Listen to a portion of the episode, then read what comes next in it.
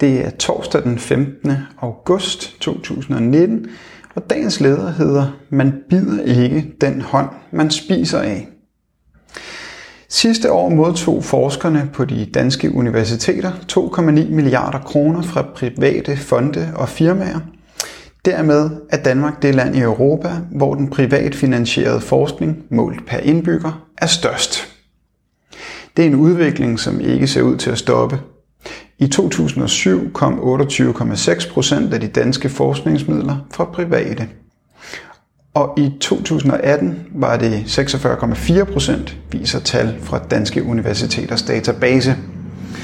Udviklingen vækker bekymring i dele af forskningsverdenen, mens universiteternes ledelse virker bemærkelsesværdigt ubekymret. Anders Bjarklev, formand for rektorkollegiet på de danske universiteter, påpeger både over for Jyllandsposten og DR, at de private midler har skabt langt mere forskning, altså udvidet kagen, til gavn for os alle sammen. I perioden er der produceret langt flere forskningsresultater, end der ellers ville være blevet til gavn for samfundet, siger han således til Jyllandsposten.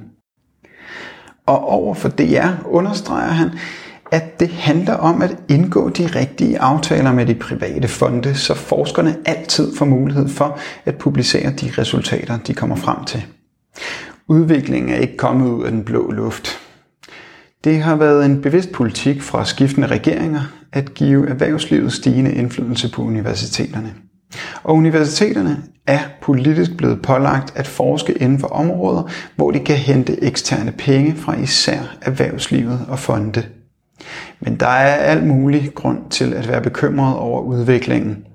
Vi er dybt afhængige af forskning for at løse store samfundsmæssige problemer. Derfor bør det ikke være private fonde, som bestemmer, hvad der forskes i, og hvilke spørgsmål der stilles i forskningen. Det trækker eksempelvis sundhedsforskning i retning af flere piller og mere medicin, mens der ikke er samme interesse i, hvad der kan gøres for at undgå, at folk bliver syge. Det betyder, at Danmark mangler freds- og konfliktforskning, mens universiteternes samarbejde med våbenindustrien stiger.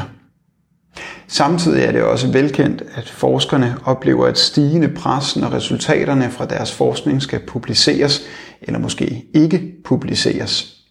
En undersøgelse på Aarhus Universitet viste sidste år, at 16 procent af forskerne havde oplevet et pres på deres forskningsfrihed de seneste fem år. Og mund ikke mange forskere i det stille retter ind for ikke at miste jobbet. Man bider som bekendt ikke den hånd, man spiser af.